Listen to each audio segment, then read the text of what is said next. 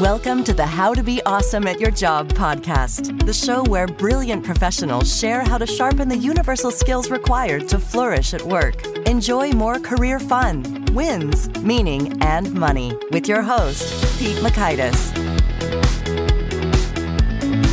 Hello, and thanks for joining us here for episode 518 with Dr. Gleb Tsipursky. Gleb is talking about why not to go with your gut and how to avoid making disastrous decisions. So I'm thankful for him and I'm thankful for you as Thanksgiving is roughly nowish based on the release of this episode. You might be listening it months to the future. That's cool too. So so thank you. I appreciate you even if you went to the University of Michigan. We're really harsh on Michigan uh, folks in this episode and I just want to let you know it's all in good fun we're just razzing you and tweaking you a little bit. Uh, they're great people that I really respect and I like from the University of Michigan, and, and we're just joking around here a little bit. So, all in good fun. because we, we're pretty harsh. Anyway, you're going to learn one, the biggest decision making mistake people make. Two, three handy debiasing techniques. And three, five questions to guide everyday decisions. So if you want to see the show notes or the transcript or the links to albums we've referenced, it's over at awesomeatyourjob.com slash F518 or just tap the expansion of this episode note or description in your podcast app player and, and tap that. All the faster. Here's Gleb's story He's known as the disaster avoidance expert. Dr. Gleb Tsipursky protects leaders from disasters by developing the most effective decision making strategies via his consulting, coaching, and training from disaster avoidance experts. A cognitive neuroscientist and behavioral economist, Dr. Tsipursky writes for Inc., Time, and CNBC. A best selling author, his new book, available on Amazon and bookstores everywhere, is Never Go With Your Gut. Big thanks to Gleb for sharing his wisdom with us, and big thanks to our sponsors. Check them out. Now, here's Gleb. Gleb, thanks so much for joining us here on the How to Be Awesome at Your Job podcast. Thank you so much for inviting me, Pete. It's a pleasure. Well, I'd love to learn all about you. You have an interesting brand for your business. It's called Disaster Avoidance Experts. Uh, tell us, first of all, what do you mean by disaster? What are we avoiding here? Any sort of things that seriously impact your bottom line in a negative way. Now, that might mean things like having a key employee leave or having your website crash unexpectedly or having uh, lacking a succession plan as i mentioned for let's say what happens if you have a disability and you can't work for a while what happens then that's kind of you know if your key client leaves and you're really dependent on that client that's a problem. So that's one area of disasters, things that seriously impact your bottom line in a negative way. Another area of disasters, which people think about less, is but is just as impactful, is when you don't take advantage of opportunities. So let's say your competitor goes bankrupt and you have all your money devoted and resources devoted to your current business plan. That means you can't take advantage of the competitor's bankruptcy to get their employees you know key employees on board with you. You can't take advantage of the competitor's bankruptcy to get their clients if all of your money and resources devoted to something else. Or other sort of opportunities that open up let's say the political situation. You know you have some tariffs going on so uh, people are changing their supply chains and you have an opportunity to be the new supplier but you're already locked into contracts that keep you uh, with other so w- with people you're currently supplying to that's another problem. So people don't think about op- missing opportunities as disasters, but they can be just as disastrous as uh, uh, threats. So that's what I mean by disasters. Okay. And so uh, I'm intrigued then. What in your client experience would you estimate is the biggest disaster that you've helped somebody avoid? Oh, the biggest disaster. Well, that's a tough one because it really depends on how you think about uh, where do you think about jobs or careers. I do a lot of coaching for executives, which includes coaching on their careers. So I'll give you an example. Of there was this executive who was thinking about making a job switch to create an enterprise to be a startup leader. And we talked through the situation. He was excited. He wanted to jump, make the jump. We talked through the situation, kind of, you know, and he, what was he excited about? What were his long term plans? And what uh, we discovered was that he was excited about the idea of a startup. He was excited about kind of the you know the financial potential of a startup, the impact on the world. But when I talked to him about, hey, you know, do you know what it's like to work in a startup? Have you ever worked in that environment?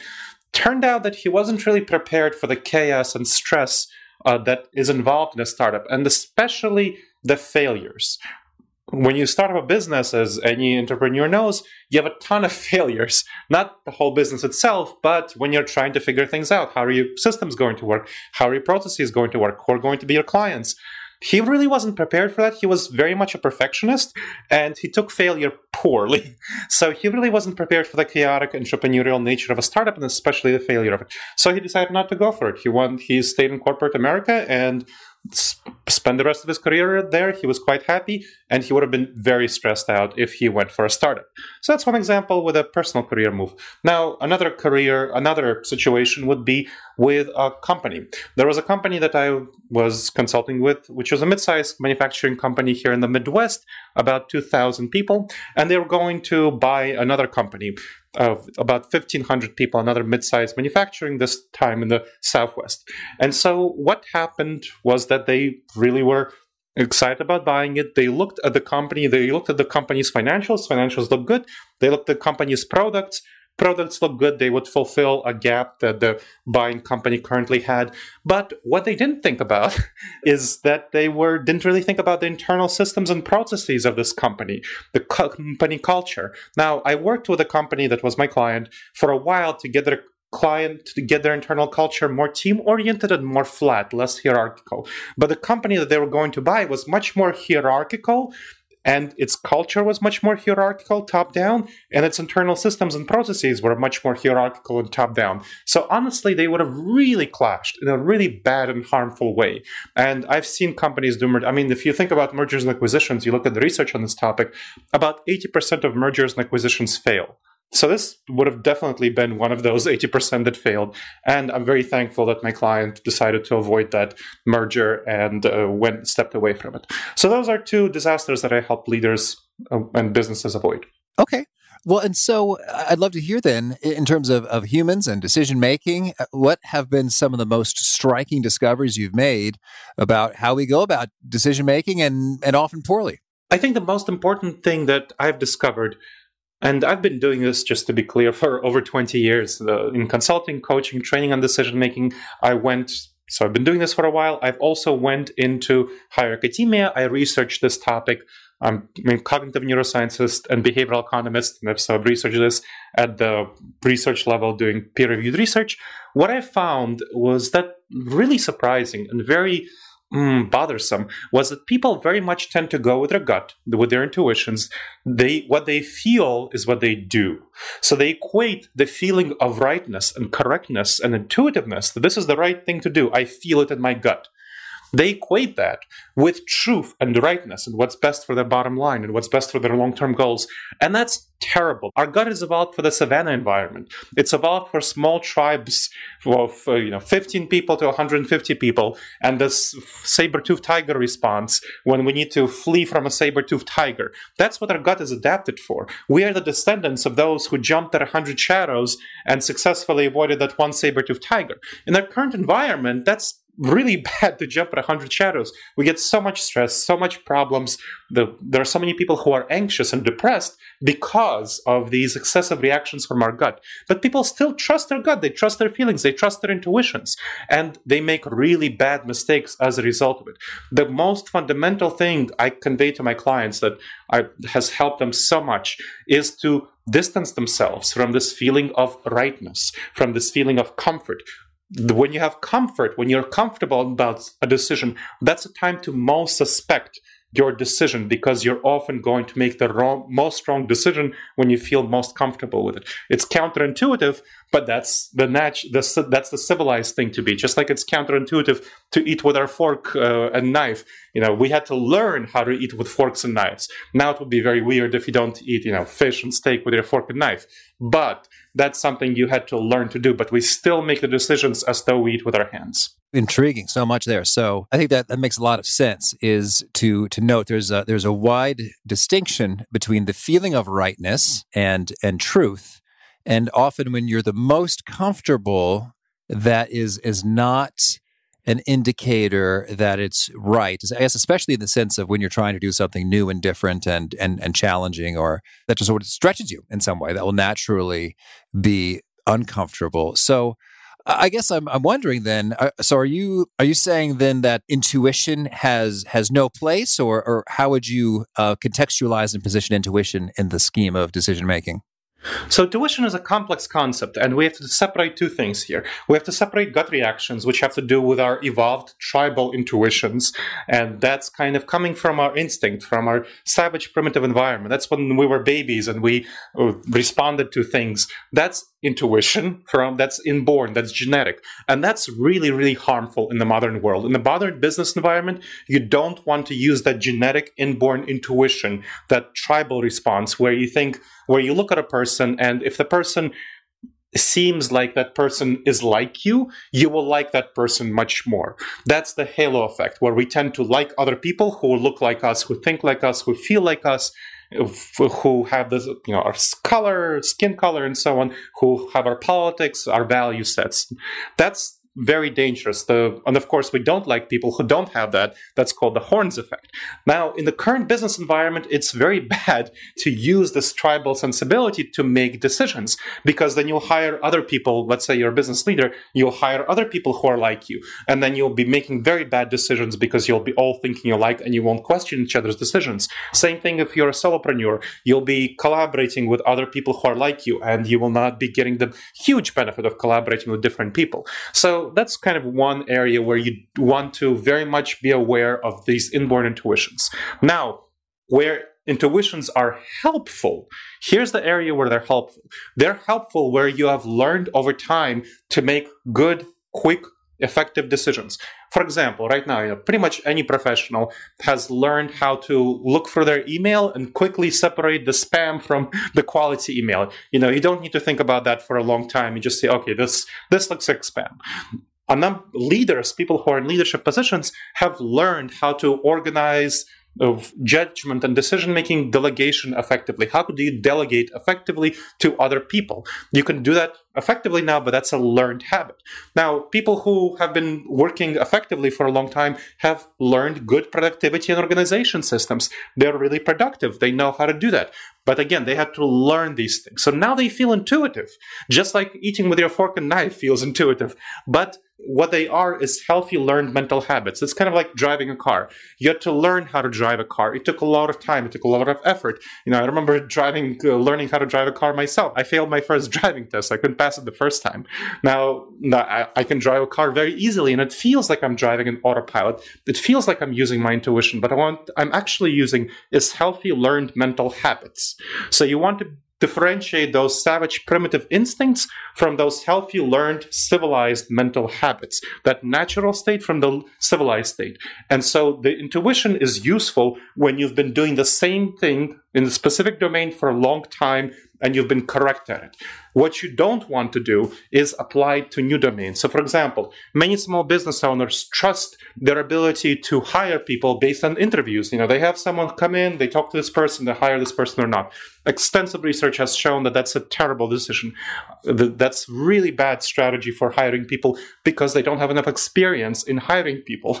They don't really know how to do it effectively. And some people might be offended by what I say that, but hey, I'm just telling you what the research shows.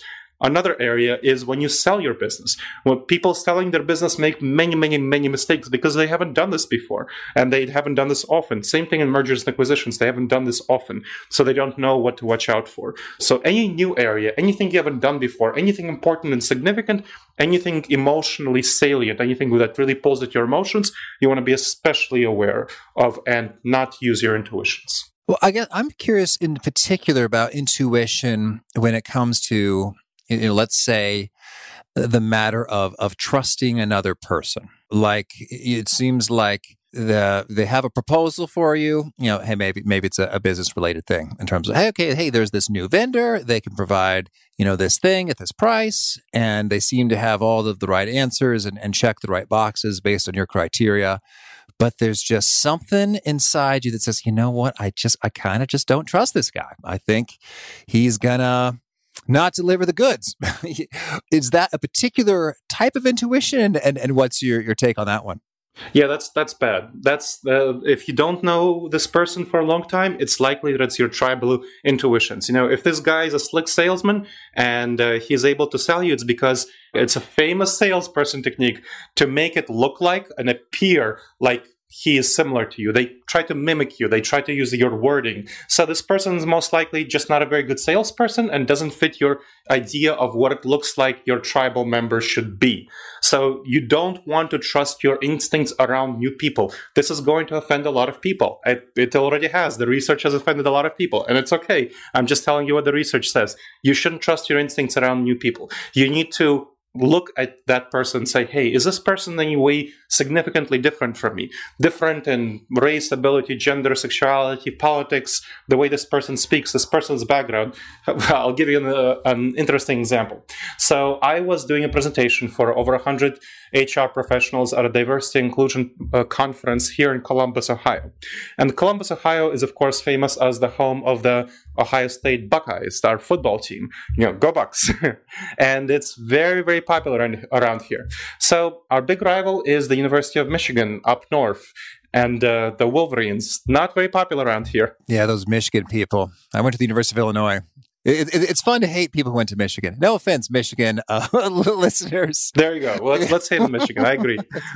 Not everybody, I but you know, some of them are really obnoxious, and so you got to stick it to them. Please continue. I know. I'm, I'm joking.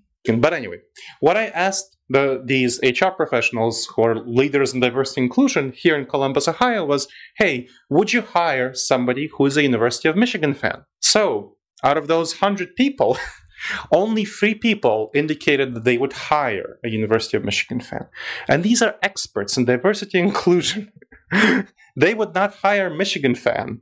Just because that person is a Michigan fan, that would exclude that person from hiring. So that shows you the importance of tribalism in something so, you know, I mean, I everyone likes to hate on Michigan fans, but honestly, it's kind of a trivial thing which team you root for, right? It's just about which it doesn't really matter for your work performance. Meaning, from well, and in that context, I wonder if they were sort of afraid to, you know, raise their hand because people would look at them and go, "Ugh."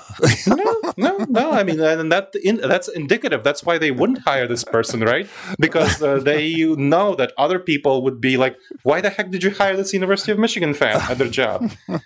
you know, I would hire them and, and tell them not to uh, not to let people know that they're a Michigan fan. It's not a viable scenario. It's not a scenario which we should have, but that's the way our brains work. So just because someone is from the University of Michigan, so we should not trust our intuitions about new people. So that's that's the mm-hmm. critical important thing. What uh, so what you want to do if this is a new person, you want to bring in someone quite different from yourself. If you are kind of serious about using this person as a new vendor, and use this external trusted advisor to evaluate this person and see what they mm-hmm. say. Mm-hmm. Okay, yeah, that makes sense in terms of you know, the, you know, and then the intuition still is serving a function. You know, it, it has given you some bit of information, which may be confirmed or denied, uh, that uh, probes you to go a little further, you know, in your investigation. Versus if it weren't there, you might be like, all right, we're good to go. You know, no need.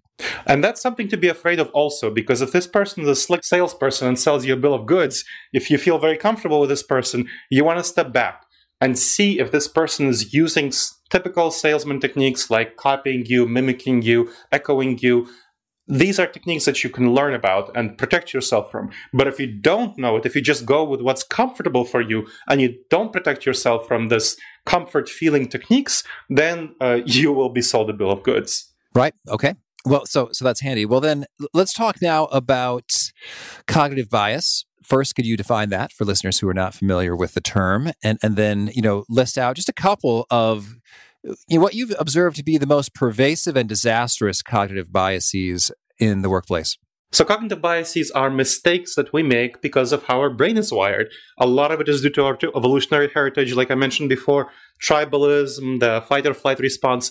Other aspects are due to just our information processing is imperfect. Just the way we process information, our brain is far from perfect. And that is why we have systematic errors that cause us to deviate away from the perfect decision making. So the perfect decisions are decisions that most benefit in the workplace. So just in the workplace, most benefit your bottom line.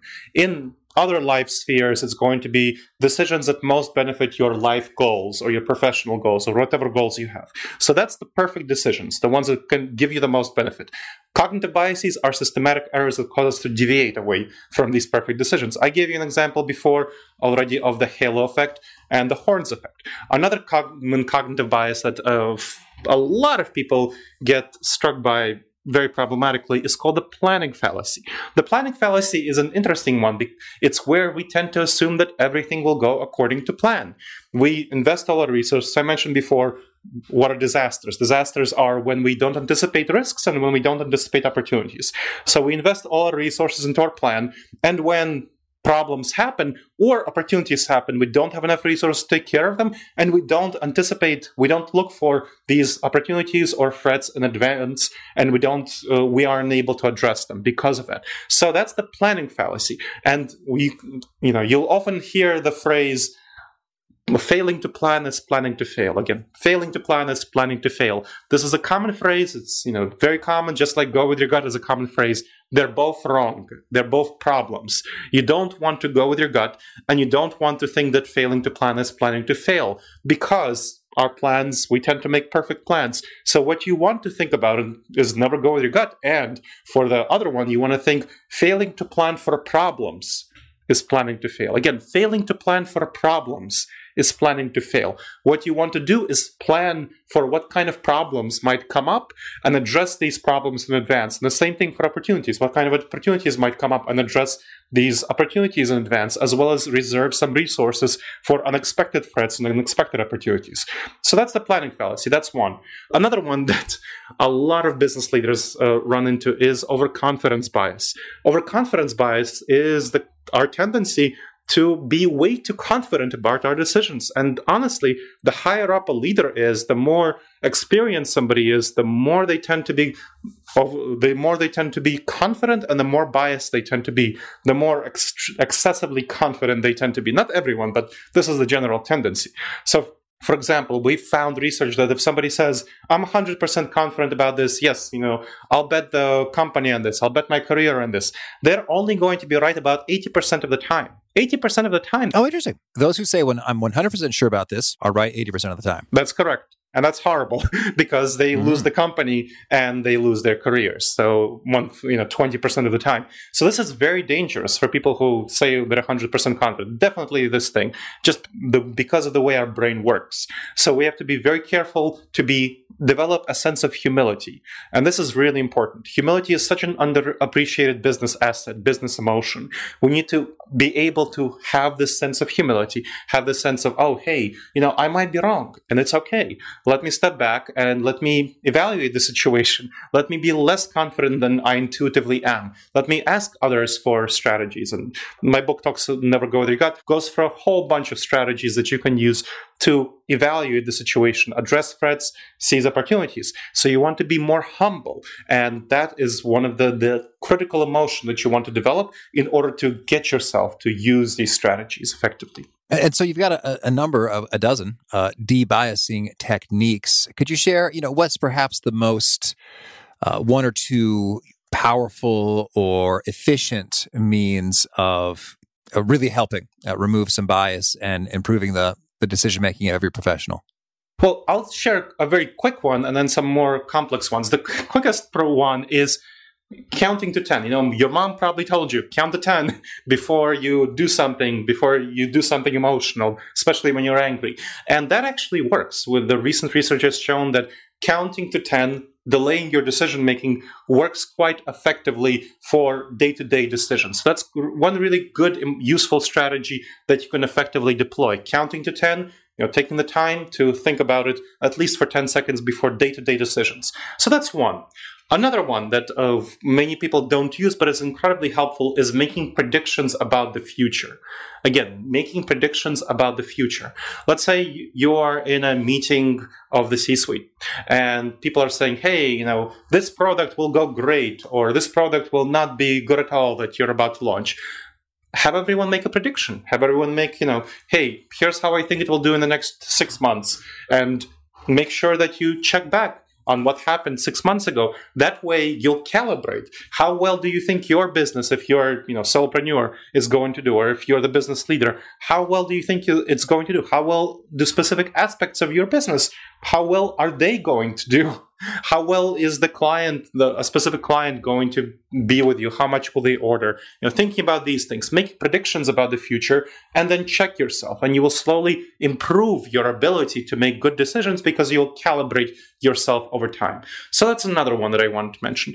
And another one that i think is incredibly important is to get an outside view uh, for have an external perspective step back from your current context so people tend to be greatly overconfident. Business leaders, especially, tend to be very optimistic. I mean, I, am an optimist myself. I tend to be too optimistic. I think the grass is greener on the other side of the hill. Things are less risky than they seem. However, what's really helpful for that optimism and overconfidence is stepping back and say, hey, if somebody else was launching a product just like that, how do you think it would work out? You know, what is the typical situation for mergers and acquisitions. So typical situation for mergers and acquisitions is that 80% fail. So if you're going to merger and acquisition, you shouldn't think that you're you know better than all the other business leaders who have gone into mergers and acquisitions. You should assume that the most likely situation, four out of five times, you'll fail. So you have to really work hard to make sure that your specific merger or acquisition is going to be so extremely good that it overcomes this very, very high typical rate of very smart people. I mean, business leaders who do mergers and acquisitions are pretty smart people, and you have to make sure that it that it will not fail and it overcomes a pretty high barrier. So those are three things that I would share with people. All right, and so you also spend a fair bit of time discussing our human tendency to try to minimize loss. And so, what's what's going on there, and what should we do about that? Yes, so we have, we as human beings tend to minimize loss, and that is a big problem because we don't look sufficiently at gains. And this is a tendency called loss aversion. So, for example, when somebody, let's say, has invested their money, and the, the loss aversion, the tendency to minimize losses, there are a couple of cognitive biases around that. So, for example, when somebody has invested money into some project, let's say, you know, I was working with a client who invested two and a half million into a manufacturing project. And the client was really reluctant to look at the situation and see that the external environment changed actually changed because of the re, uh, of the recent tariffs. And there was not nearly as much demand for the product anymore. And so uh, because of the changing of supply chains. And i was talking to this client i was pointing out the situation and he was really reluctant to let go of his vision of the future so he didn't want to lose this. He didn't want to a lose his vision of the future. So because he invested a lot of emotions of it, he felt a lot of positive emotions of it, and he didn't want to perceive himself as someone who made a mistake, as someone who's a loser. So business leader, that's one of the worst, worst emotions for business leaders. When I talk, uh, when I do trainings for business leaders, and I talk, give the, these examples, what are you most afraid of? Failure is probably the biggest, biggest, most common thing I hear about. So people don't want to be perceived fail; they don't want to be perceived as losers. So they w- are trying to do a lot of things to avoid these losses and they throw a lot of good money after bad. So he kept going quite a bit longer with that project than he should have. Eventually he got out of it fortunately. But that was a pretty bad investment of he didn't really at the time he made it, it wasn't really terrible but he te- he put quite a bit more money into it than he should have. And that's a tendency that's called sunken costs, where we tend to sink too much money, too much resources into after previous resources we have made because we don't want to feel like losers and we don't want to f- lose these initial resources. What's much more effective, the strategy to address this loss aversion, sunken costs, is to say, hey, okay, these resources, they're lost, let them go. Just from the situation where you are right now, what is the best decision to make for your long term goals? Whatever your long term goals are in this uh, professional activities, let's say, uh, for your bottom line. The same thing applies to personal life. I mean, in relationships, so many people sink a lot of their time, resources into relationships that really aren't going to work out that they should have cut off a long time ago. So that's a common thing that happens in relationships, unfortunately. So you want to be thinking about, hey, ignoring the previous investments. What's the situation now? Because your previous investments, you might feel bad about them, but it doesn't really matter from that perspective. You want to think about your current position. And from your current position, what kind of steps do you want to take to maximize your long term future returns in all life areas? And so that's a strategy that you can use to address loss aversion. All right. Well, Gleb, tell me anything else you want to make sure to mention before we shift gears and hear about some of your favorite things? One of the things I want to mention, one uh, make sure is that there are there's a technique that people can use to very effectively and quickly address the decision making problems that we all tend to have. And these are five questions that you can use to avoid decision disasters. So here are the five questions that you should use for everyday decision making for and you can even use them for major decision making when you don't have time to do a more thorough technique. First, what important information did I not yet fully consider? You want to especially look for information that goes against your comfort levels, that goes against your intuitions, because this will tend to hide the kind of problematic aspects of your decision. So you look at information that goes against your intuitions, especially. Second, what dangerous judgment errors, cognitive biases did I not yet address? In my book, Never Go With Your Gut, goes over the 30 most dangerous ones. Third, and I mentioned this before in the program. What would a trusted and objective advisor suggest I do? So imagine a little bit, little Pete on your shoulder, and think about, you know, what would Pete uh, suggest uh, that you do? Uh, or somebody else that you trust who's an objective advisor to you. Now, those are the first three questions have to do with making a decision. We're transitioning into the last two questions about preventing failure and optimizing success in implementing the decision. First, how have I addressed all the ways this decision can fail? Again, how have I addressed all the ways this decision can fail? Think about all the potential problems, you know, realistic problems you can anticipate, and address them in advance. And the same thing for opportunities. Finally, what new information would cause me to revisit this decision? Again, what new information would cause me to revisit this decision?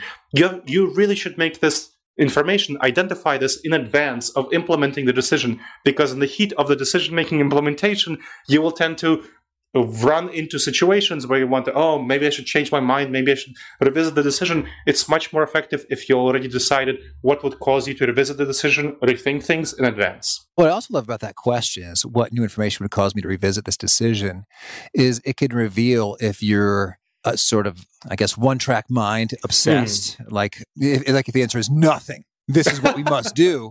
it's like, well, that's probably a red flag that yeah. uh, that uh, there's there should be something that could possibly cause you to re- revisit it.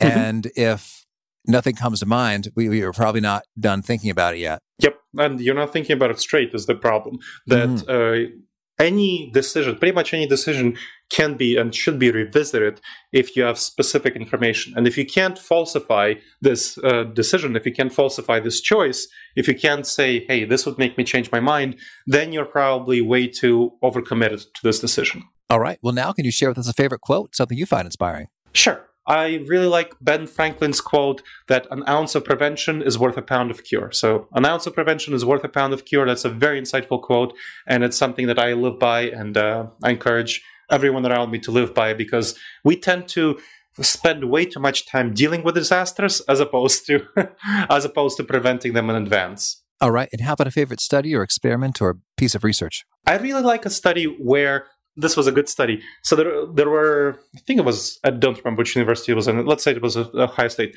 where a bunch of students were uh, given a math test as an experiment. You know, they were paid for the math test, and they were paid for how many questions they would get right on the math test, and they were given the opportunity to score themselves. So everyone who was in Ohio State was given the math test, and then there was one student who was obviously cheating, very obviously, very clearly cheating. And this student, in one set of experiments, was wearing an Ohio State uniform. So just kind of part of the tribe. And at that uh, set of experiments, many, many other students cheated. A whole bunch of other students cheated. Now, in another set of experiments, that student was wearing a University of Michigan uniform. Yeah, uh, yeah, those cheaters from Michigan. That, that sounds about right. yeah, exactly. and pretty much nobody else was cheating at that experiment. oh, so no one else ended up cheating. They, yeah, they were nobody not else. influenced by the the outsider. Influenced by tribalism. You know, Mhm. they felt the first ex- experiment where this person wore an Ohio State uniform, it's like, oh, my tribe is cheating, therefore this is a good thing, therefore this is appropriate. The second set of experiments is, you know, the enemy is cheating. No, we will not cheat. We will do the true, honest, ethical thing. So it shows us how much we're influenced by tribalism. And so much of this, this is very, very applicable to culture within organizations. So whenever you see people within an organization cheating, it's because this culture induces cheating. Whereas if you see people within an organization being honest, it's all about the culture causing honesty. We're very much influenced much by our culture, the people around us, much more than we tend to believe we are. And how about a favorite book? Thinking Fast and Slow by Daniel Kahneman. This is the seminal book on cognitive biases. I really like it. it's part of that older generation of scholars. So Daniel Kahneman is part of the first generation of scholars who looked at cognitive biases. I really like his work, and I think it's incredibly important as a foundational base for all future work that was done on this topic. And do you recommend a favorite tool, something that helps you be awesome at your job? Well, what I have found is that I really like flexible tools that are, and that the flexibility of Trello as an organizational tool, and I'm not being paid by Trello, you know, not an affiliate of Trello in any way, but Trello is a system of essentially a Kanban board where you use a combination of index cards, cards that you move around from different columns. So I use it all the time for my organization and for various projects that I do because it's very flexible and it's kind of pretty intuitive for me to use. It's kind of like index cards.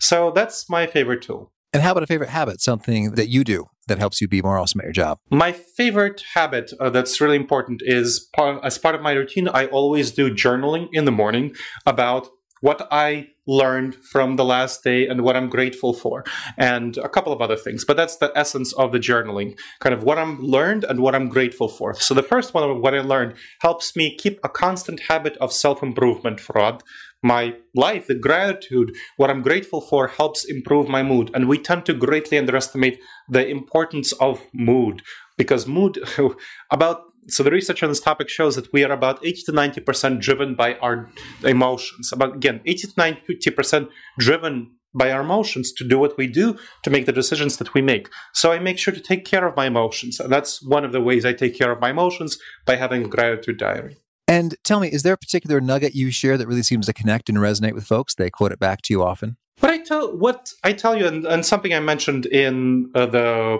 uh, presentation in the po- in the podcast earlier is that you want to avoid, avoid, avoid equating the feeling of comfort with trueness. So avoid. Comfort is not true.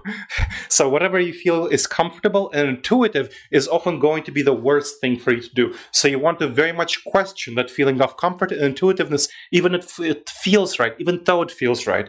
That's exactly the time when you need to most question it in order to make the best decisions going forward. And if folks want to learn more, get in touch, where would you point them? Well, they can check out my book, Never Go With Your Gut. They can check out my website, disasteravoidanceexperts.com. Again, disasteravoidanceexperts.com for blog, videos, uh, podcasts, and so on. And they can check me out on LinkedIn. Connect with me there, please. That's Dr. Gleb Tsipursky. So Gleb G-L-E-B, T-S-I-P-U-R-S-K-Y on LinkedIn. And if you have any questions about anything you heard today, I welcome you to contact me by email at gleb, G-L-E-B, at disasteravoidanceexperts.com at disasteravoidanceexperts.com. All right. And do you have a final challenge or call to action for folks seeking to be awesome at their jobs? I want you to remember to beware of going with your gut. Going with your gut is a very common piece of advice. It's probably one of the most common pieces of advice. And I want to challenge you to question this piece of advice. It's very dangerous to just go with your gut. It causes you to run into a serious career disasters, serious business disasters, and you don't want that to happen to you like happens to so many people. Don't trust your gut. That's one thing. And the other part of this that you've, I've also talked about is planning, uh, failing to plan is planning to fail. Don't trust that. You, our plans turn to, tend to not survive contact with the enemy. And you want to make sure to think that failing to plan for problems is planning to fail. So those are the challenges that I want to give folks. All right. Well, Gleb, it's been lots of fun. I wish you much luck and fun in all of your upcoming decisions. Thank you so much, Pete. And I wish you the same. And thank you so much for helping people be awesome at their jobs. I appreciated much of what Gleb said, particularly that notion that comfort is not the same thing as truth. These are different phenomena. And particularly when you're looking to challenge yourself or make a decision that might involve a bit of a stretch, you're not going to feel that comfort uh, you will, in fact, be leaving your comfort zone, as they say in the biz. So, good stuff from Gleb. Again, the show notes, the transcript, the links to items we've referenced are at awesomeatyourjob.com slash ep518. One more time, apologies to the Michigan alum. It's all in good fun. I, I, I dig you, and it's all good and a happy Thanksgiving to the U.S. listeners. I hope you have a very lovely holiday with friends and family and just meaningful, delicious, uh, fun times. There will be no episode on Friday, as we'll kind of call that a bit of a holiday since folks are often off then. On Monday, we'll be back with Buster Benson, the first guest who has a poster hanging in my office. It's about cognitive biases, go figure. And he is talking about why are we arguing, how to disagree well.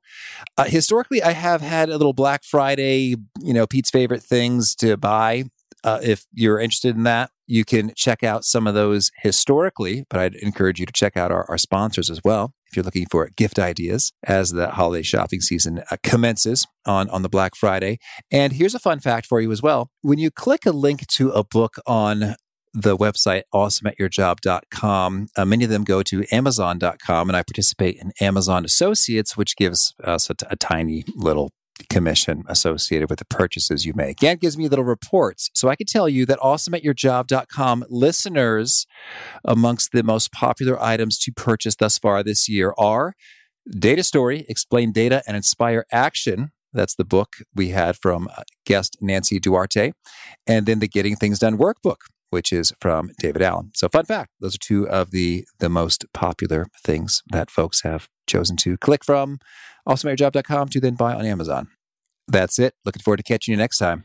One sponsor to check out is LinkedIn Jobs. Did you know that you can post a job for free at linkedin.com slash be awesome? And with a fresh year, perhaps you're like many small business owners looking for some fresh insight and talent to make 2024 extra amazing. Well, LinkedIn Jobs has created tremendous tools to help you find the right professionals for your team faster and free. I love how they make it so easy with their promotion and selection tools. LinkedIn isn't just another job board. No, no, no. LinkedIn has a vast network of more than a billion professionals, which makes it the best place to hire. Here's some fun facts 86% of small businesses get a qualified candidate within 24 hours, and small businesses rate LinkedIn jobs number one in delivering quality hires versus leading competitors. You can post your job for free at linkedin.com slash be awesome. That's linkedin.com slash B E A W E S O M E, as in you are being awesome, be awesome, to post your job for free. Terms and conditions do apply. Peace. Thanks for listening. To get the most out of the show, we recommend two key things. First, check out the extra resources at awesomeatyourjob.com. You can find this episode's transcript and links, as well as the perfect episode for your situation. You can search the full text transcripts of hundreds of episodes or explore episodes tagged by topic and competency covered. Second, subscribe to the podcast and get future episodes automatically. You can subscribe by telling Siri and several other smartphones and speakers, subscribe to the How to Be Awesome at Your Job podcast, or by tapping subscribe in your podcast player of choice. If you'd like some extra help figuring out podcasts and how subscriptions work, visit awesomeatyourjob.com slash subscribe for guidance. Hope to catch you on the next episode of How to Be Awesome at Your Job. Around. You can find cars like these on AutoTrader. New cars, used cars, electric cars, maybe even flying cars. Okay, no flying cars, but as soon as they get invented, they'll be on AutoTrader. Just you wait. AutoTrader.